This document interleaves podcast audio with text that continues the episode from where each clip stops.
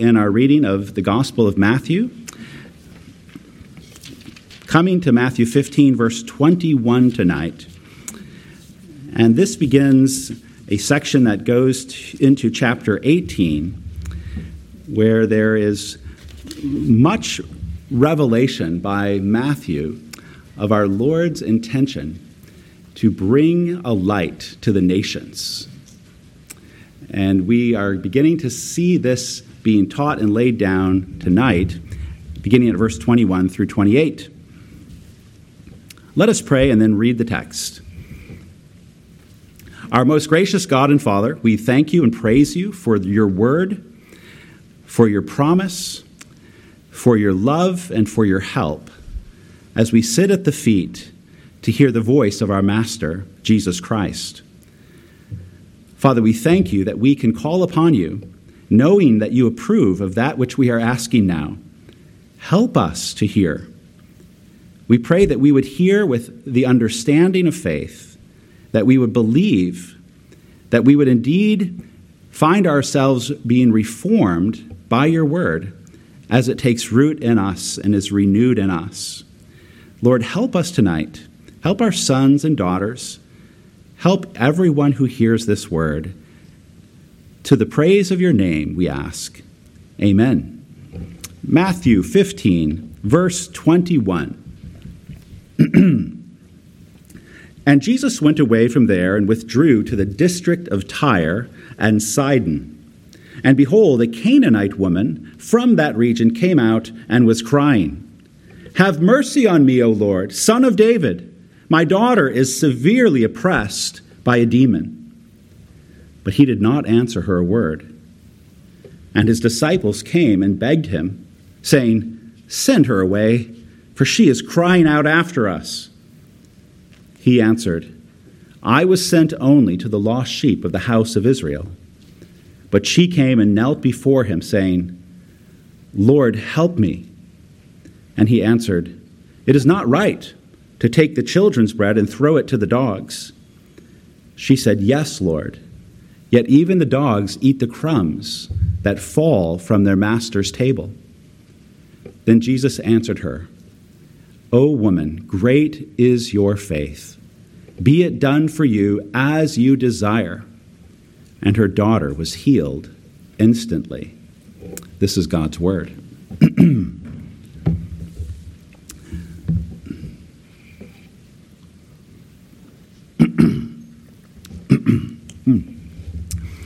In Hosea chapter 2, verse 14, there is a wonderful, beautiful, lovely word from the Lord on how he will recover his wayward people Israel from their long rebellion.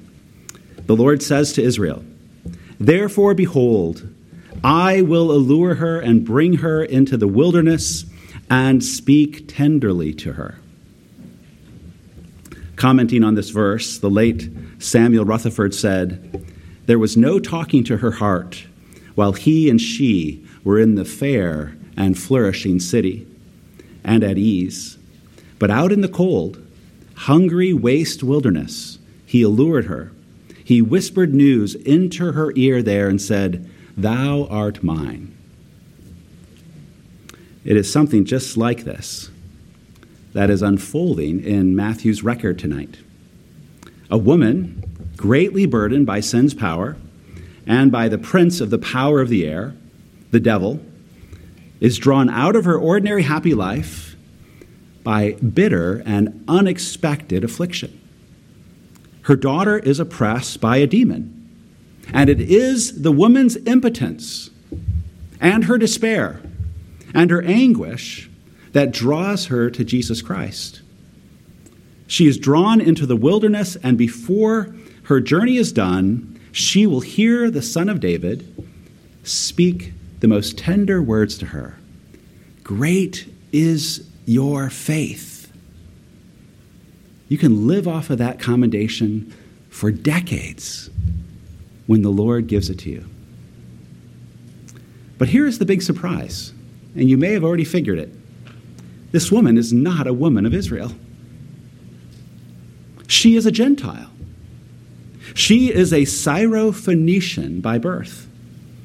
Mark tells us in 726 of his gospel that she lives in the very region of Phoenicia, which has the two large cities, Tyre and Sidon.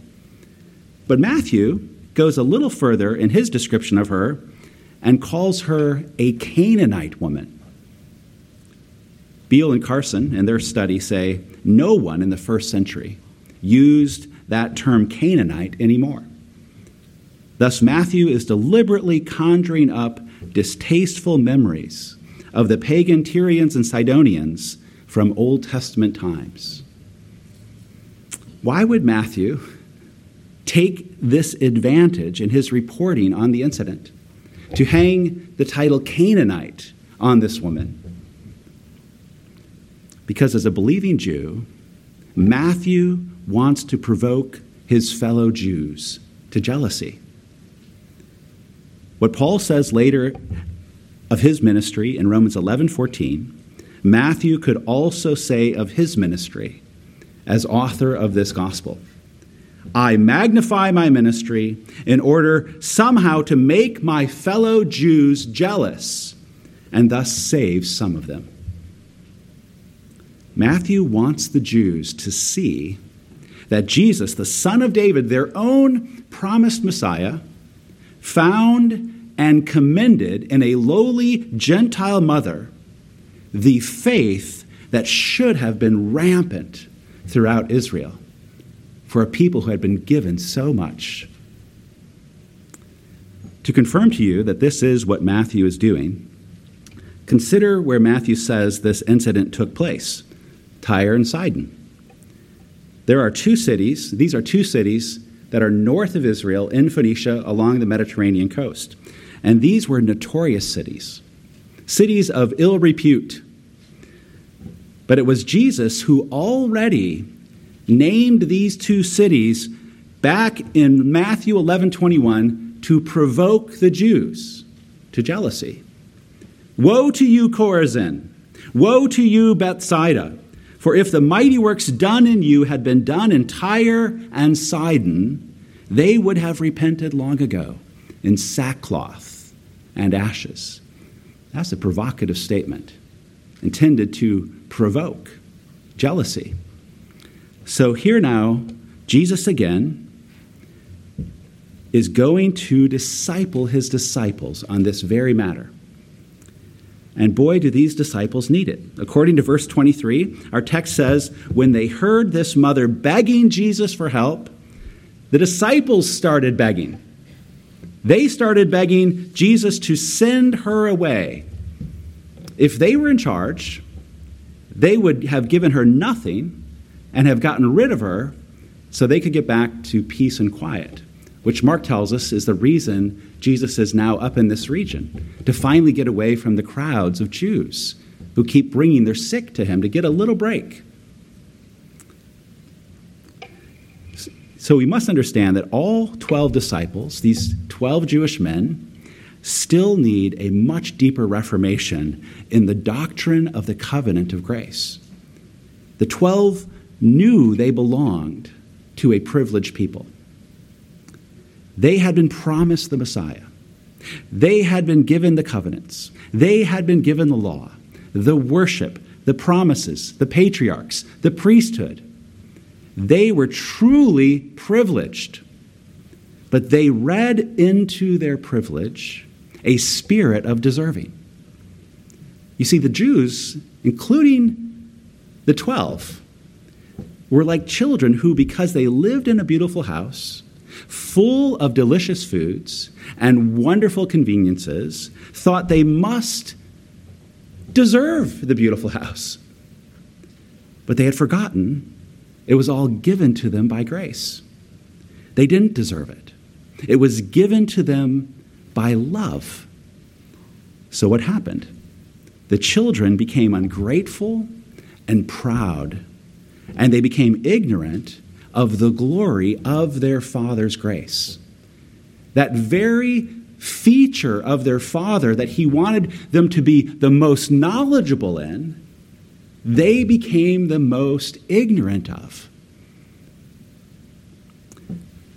Now, on the edge now of northern Gentile territory, Jesus is going to orchestrate a lesson for his disciples and for his whole church. And he is going to bring forth from the mouth of this desperate Gentile mother a confession of a sinner's true humility before God. And then he is going to reward it. And it is for the provocation of the Jews. And it is, of course, for the salvation of the woman. Have mercy on me, O Lord, son of David. My daughter is severely oppressed by a demon. These are the first words that we hear from the woman as she draws near to where our Lord is. Her wilderness afflictions have already done much to tune her heart for faith in Jesus Christ. Notice she has declared mercy to be the only basis for the cry of help she's making. She has no merits to boast in. She has no merits or privileges to wave around. She has no family name that she comes to bargain on. She has no track record of law keeping to bargain on.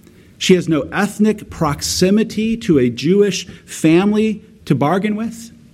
All her hopes are in the mercy she expects to find in this man, this son of David, this Messiah, Jesus. None of her hopes are in herself. Notice also how highly she honors Jesus as Messiah. She calls him the Son of David. Somehow, the promise of Messiah's coming and of his reign of mercy had reached her ear in the months, perhaps years prior. This means somehow teaching from the law and teaching from the prophets had come to her in Syrophoenicia. And when she heard what was promised to Israel, and through Israel promised to the whole world, she cast aside all the plurality of Greek gods in Phoenicia and began her search for the Christ. And her need, her great desperate need to cast Satan out, has quickened her pace. And notice also the other great honor her faith bestows on Christ.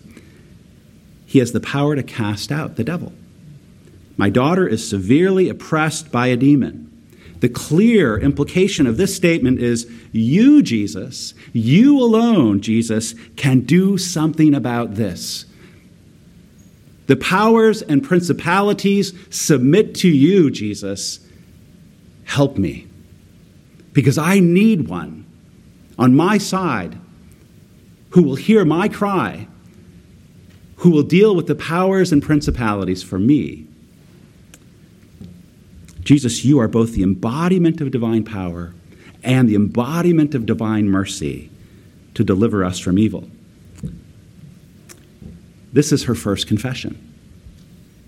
Now, in verse 23, the text says Jesus did not answer her a word. Silence.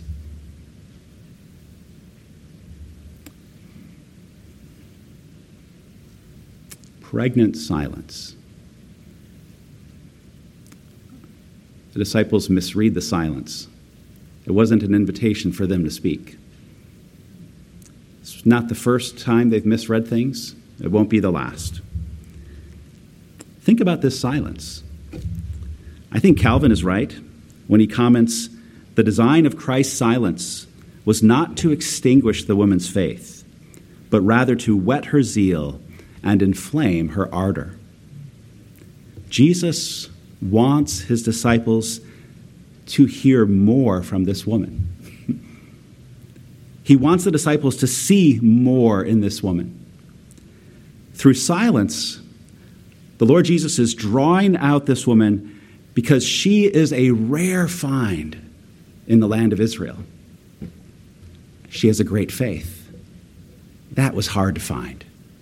Remember what our Lord said to the Roman centurion who was stationed at Capernaum? Truly I tell you, with no one in Israel have I found such faith. Matthew 8:10.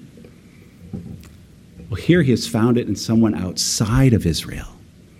What a scandal, what a provocation. The silence from Jesus will soon prove that this mother is no mere shopper in the religious marketplace, looking for anyone who can take some of the pain away. She had come to a fixed and immovable conviction that Jesus is the Redeemer and nothing is going to put her off now, not even a minute or five minutes of silence. Not even 12 disciples. Well, maybe it was only a few that we could give names to. Whoever it was among the 12, their wanting Jesus to get rid of her will not send her away. This is, by the way, a very helpful lesson here this silence. To be persistent in prayer, isn't it? Here, Jesus is silent, and somebody is pounding on the vault of heaven. O. Hallesby, whom you have heard from before in our Sunday school class a couple years ago on prayer, he speaks of the silence in our text. We too experienced similar silence on the part of Jesus. Distress drove you also to Jesus. You pleaded very humbly, but he is silent. He does not dare to help you out of your temporal need. You would forget him again if he acts too fast. He has brought you to a point where you will listen to him now, and there is something he must tell you. He must get an opportunity to speak to you about the needs of your soul, which are greater than the temporal distress from which you are asking him to save you. Close quote. Well, the silence lingers for like a fog, and the disciples start begging. But they are not begging like the woman is begging. The noisy, needy woman has annoyed them, but she has not annoyed Jesus Christ.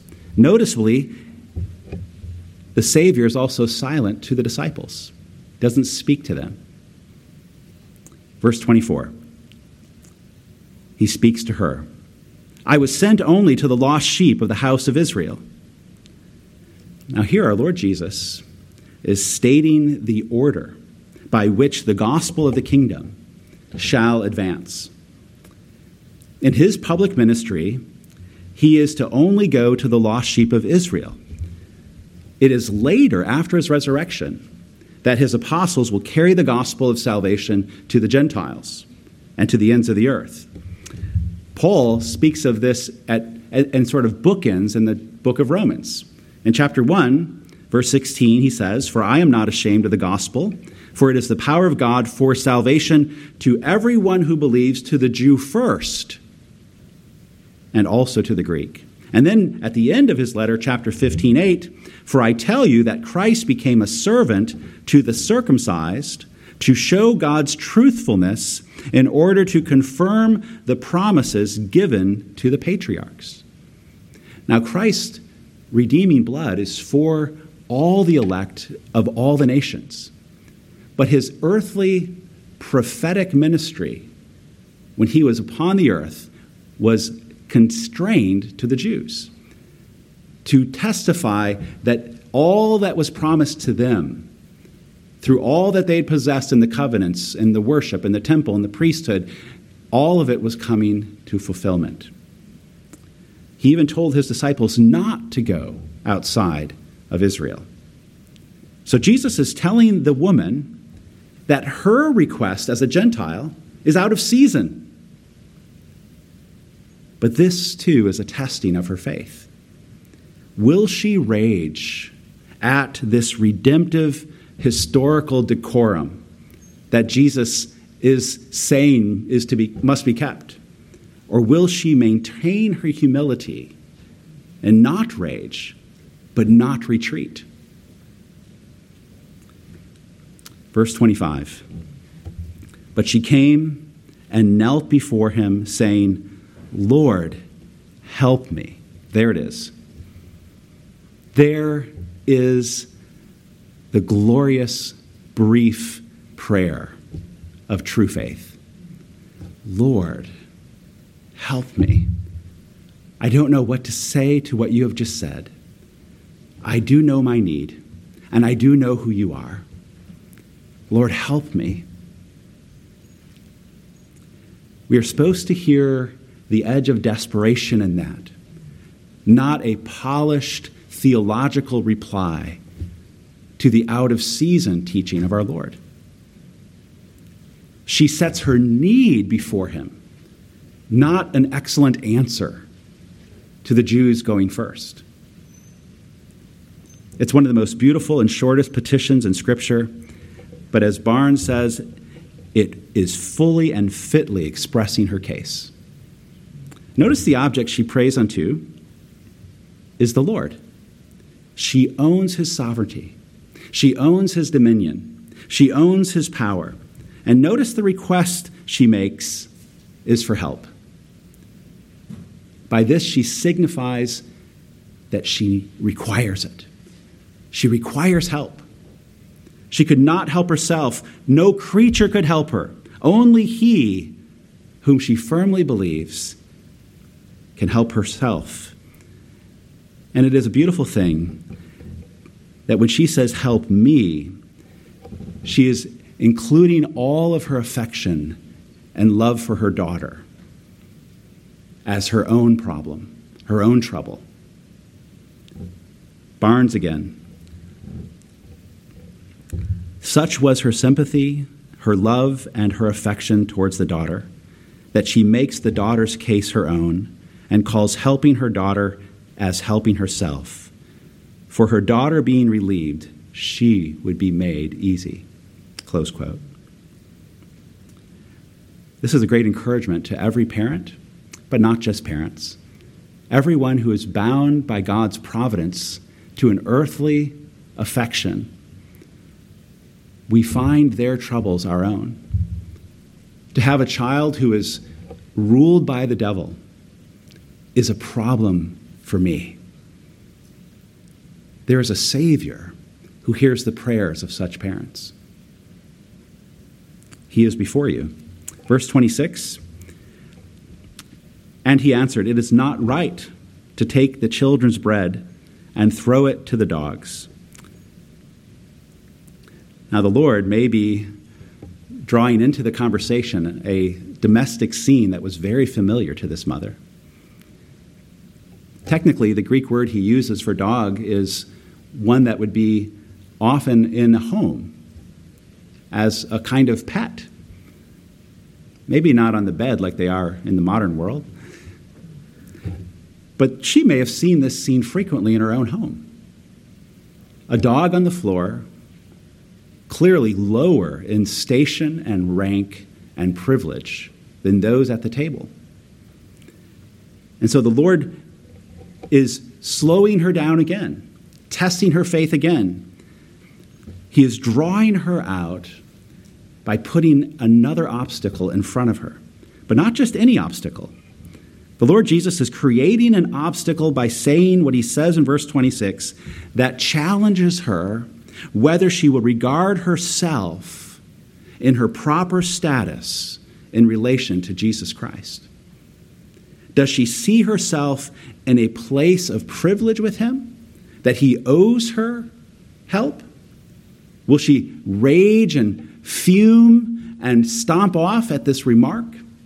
Or does she see herself as a woman without privilege before him, but desperately in need of him? And what are you when you are without privilege, but desperately in need of the one you're before? Beloved, you are a beggar. Jesus is not ashamed to teach us our proper relation with him we are destitute, without privileges. We are beggars until we are brought to the Father's house and adopted in Jesus Christ. And if she does see herself as a beggar, can she still see Jesus as the Lord whom she just named? Can she still see Jesus with the dominion she just acknowledged over the devil? Can she still see Jesus if she is a beggar clearly enough that he is the one that beggars are most received by and before? Because that, beloved, is the greatness of her faith. Not only that she is humble and recognizes her proper relation with Jesus Christ as a destitute beggar, but the greatness of her faith is that she sees Jesus Christ as one who shelters beggars, who shelters the destitute, who succors and comforts and gives treasure to those who have nothing to trade on. That's the heart of saving faith. Not that I'm a wretched beggar. That is not the heart of saving faith. That is a necessary part of saving faith. But his, this, beloved, is what completes the grasp of saving faith that Jesus Christ, the Lord, the Son of David, is such a glorious and merciful God that beggars are the only ones he shelters, the only ones he takes home, not those who have something to trade on. She said, verse 27, Yes, Lord, yet even the dogs eat the crumbs that fall from their master's table. Notice that she does not challenge the priority Jesus gives to the children. She does not complain and throw eggs at this grand redemptive order that God has set upon the earth and calling the Jews first. She recognizes Jesus is free to distribute his grace to one people and not another. If only the Jews had recognized that.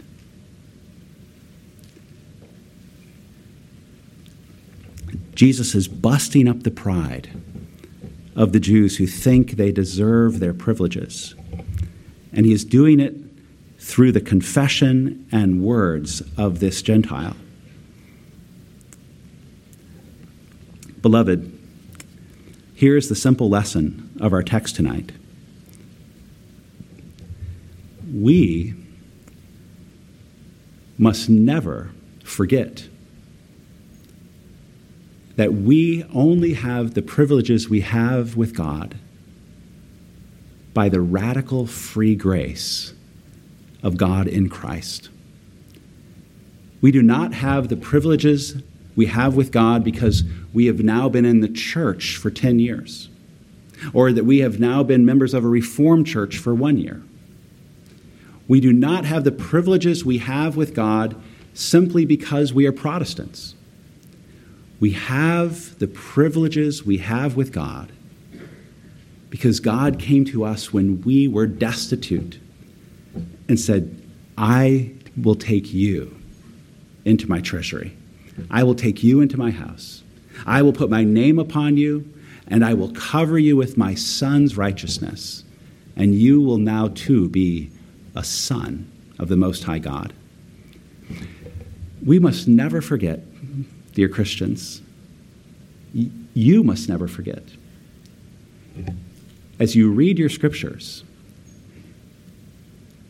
it is the church that is full of people who forget how they came to possess the privileges they possess. It is the church. Read the Old Testament. The Jews forgot how they came to possess their privileges. They so deeply forgot, they started reading merit into the possession of their privileges. We are susceptible to this error and sin. And you know how it can be diagnosed in us. You know where we can look to see if it's really truly in us. You know a strong diagnostic test. Are there people you think need to get away from the church because they're too sinful? Don't let those people who are dead in sin come in here. They'll, they'll stink up the place. Don't share the gospel with that kind of person. Don't speak to Jesus about salvation, don't speak about salvation to those people. They're not good enough to hear it. They're not clean enough to hear it. They're not from the right place. They're not from the right family. If we have any kind of thinking like that, it's a diagnostic that we have been compromised by a spirit of merit that we think we deserve our privileges. The Canons of Dort, Article 3, 4, Section 7, make this glorious description of how we should look out upon the whole world and make sense of why there are any people anywhere who have saving faith in Jesus Christ and who are living now a godly life. Whenever you see that in a home, in a nation, in a city, in a church, the canons of Dort give this answer. The cause of this dispensation is not to be ascribed to the superior worth of one nation above another, nor to their making a better use of the light of nature, but results wholly from the sovereign good pleasure and unmerited love of God. Hence, they too, whom so great and so gracious a blessing is communicated above their desert, or rather notwithstanding their demerits, are bound to acknowledge it with humble and grateful hearts. Let us pray. Father, we do pray that you would provoke us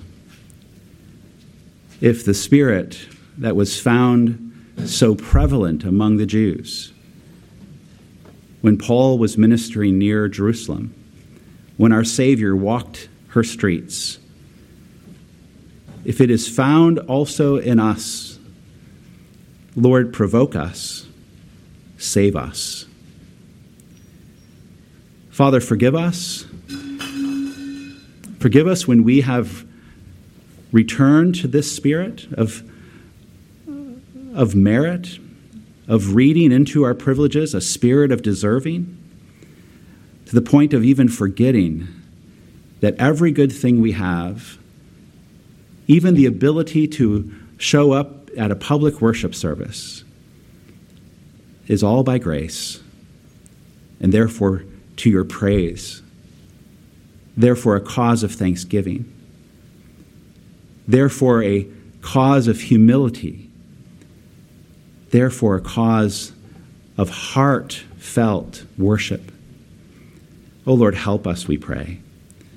We thank you for the care that you have shown to this finding in a Gentile woman a true faith. And we thank you for the reward that you bestow upon those without merit but who see the glory of your Son. Father, we thank you for the healing power over the powers and principalities of your beloved Son. We thank you that even over us believers, the works of the devil have been broken. Lord, may we now therefore rise up in the strength of that true faith and always delight in the Savior who loves and takes in beggars. In his name we pray. Amen.